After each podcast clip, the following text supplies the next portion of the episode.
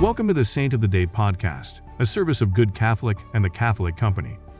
Join us each day as we share the story of a unique saint in three minutes or less. Today's saint is Pope Saint Sylvester.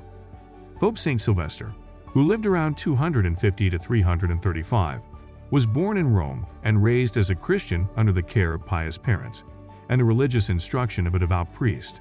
He was later ordained to holy orders in Rome and witnessed the outbreak of Christian persecution under the Emperor Diocletian. During this time, he became well known as a good and holy priest, so much so that when the Pope died, Sylvester was appointed the new Bishop of Rome. Little is known about Pope St. Sylvester other than the many important events in church history that occurred under his pontificate. He was the reigning pope during the Council of Nicaea, which condemned the Arian heresy and established the Nicene Creed. He was the Holy Father who converted and baptized the Roman Emperor Constantine. Rome's greatest churches were built under his direction by Constantine, including St. John Lateran, St. Peter's, and Santa Croce. And the church saw the beginnings of temporal prosperity and the establishment of the Christian Roman Empire. Sylvester was pope from 314 until his death in 335. His feast day is December 31st.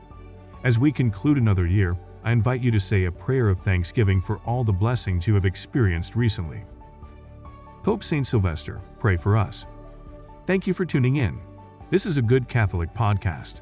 If you like what you heard, check us out at goodcatholic.com and make sure to subscribe to our YouTube channel.